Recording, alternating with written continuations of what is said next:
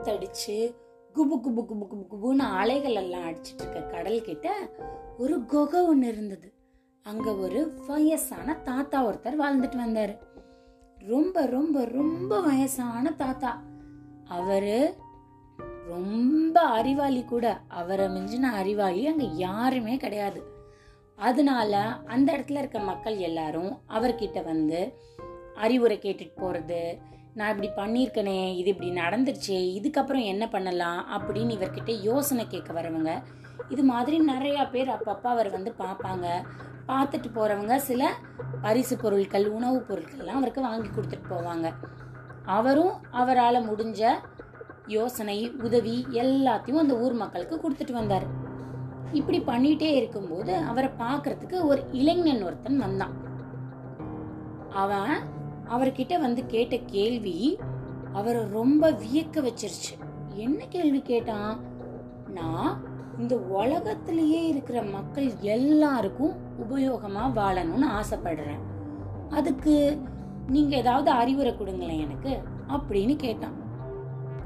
இந்த கேள்வியை கேட்ட உடனே இவரு என்னடா நம்ம நண்பர்களுக்கு குடும்பத்தாருக்கு உறவினருக்கு அப்படி உதவியா இருக்கிறோம்னு கேட்டாலே பெரிய காரியம். இந்த பையன் உலகத்துல இருக்க அத்தனை பேருக்குமே உதவியா இருக்கணும்னு கேக்குறானே. சரி தம்பி ஒரு அஞ்சு நிமிஷம் இங்க உட்கார் அப்படின்னு சொல்லிட்டு இவர் உள்ளுக்குள்ள போயிட்டார். அந்த பையன் அங்கேயே உட்காந்துட்டு இருக்கான்.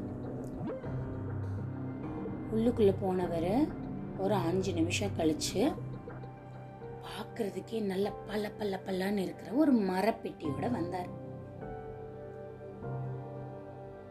அவர் வந்த உடனே இந்த பையன் எந்திரிச்சு நின்னான்.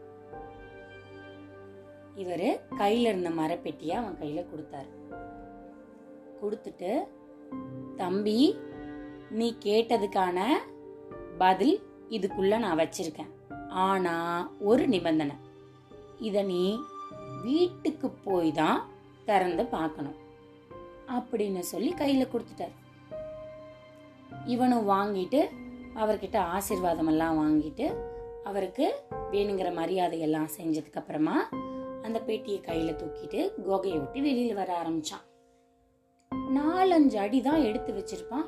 இவனுக்கு அந்த பெட்டிக்குள்ள என்ன இருக்குன்னு பார்க்கணுங்கிற ஆர்வம் ஜாஸ்தி ஆயிடுச்சு. நம்ம உலகத்துக்கே உதவியா இருக்கணும்னு கேட்டிருக்கோம். இந்த பெட்டிக்குள்ள அவர் என்ன வச்சிருப்பாரு? அதை ஏன் நம்மள வீட்டுல போய் அவர் திறந்து பார்க்க சொன்னாரு.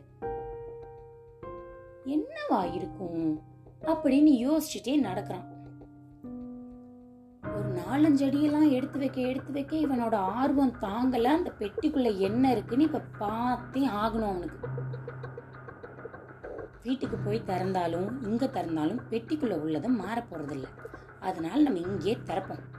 அப்படின்னு சொல்லி அவனோட ஆர்வத்தை அடக்க முடியாம அந்த இடத்துல டப்பீல்னு திறந்துட்டான் திறந்த நிமிஷத்துல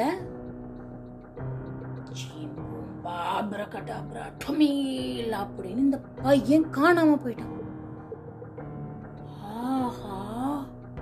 அந்த பையன் நின்ன இடத்துல உயரமா பெரிய மரம் ஒண்ணு வந்துருச்சு. அந்த மரத்தை பார்த்தா இப்ப நம்ம உபயோகப்படுத்திட்டு இருக்க தேங்காய் மரம் தென்னை மரம் மாதிரி இருக்கு.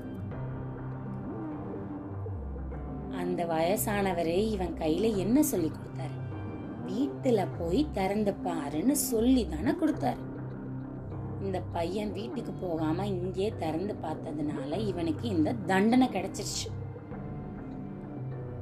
பெரிய பனிஷ்மெண்ட். அவன் தென்னை மரமா மாறிட்டான். ஆனா அவன் அந்த தாத்தா கிட்ட அவனோட ஆசை உன்னை சொன்னான்ல. இந்த உலகத்துக்கே நான் உபயோகமா இருக்கணும்னு. அது அவரு நிறைவேற்ற தானே வேணும். அப்பதானே அவர் நல்ல அறிவாளியான தாத்தா. அதனாலதான் நம்ம இன்னைக்கு வரைக்கும் தேங்காய் இளநீ அதுல இருந்து வர மட்டை எல்லாத்தையும் உபயோகப்படுத்திட்டு இருக்கோம் உலகத்துல இருக்க அத்தனை மக்களும். கிட்டத்தட்ட அமிர்தத்துக்கு இணையா இந்த தேங்காய் பாலை சொல்றாங்க இல்லையா? அந்த பையன் தென்னை மரமா மாறினாலும் அவனோட ஆசை நிறைவேறிடுச்சு. இன்னைக்கு கதை நல்லா இருந்ததா? இதுவரை நீங்கள் கேட்டுக்கொண்டிருந்தது கதையும் நானும். ரேவா வல்லியப்பனுடன் மீண்டும் அடுத்த கதையில வந்து உங்களை சந்திக்கிறேன். அது வரைக்கும் கதையும் நானும்ல இருக்க மற்ற கதையெல்லாம் கேட்டுட்டு சந்தோஷமா இருங்க. நன்றி.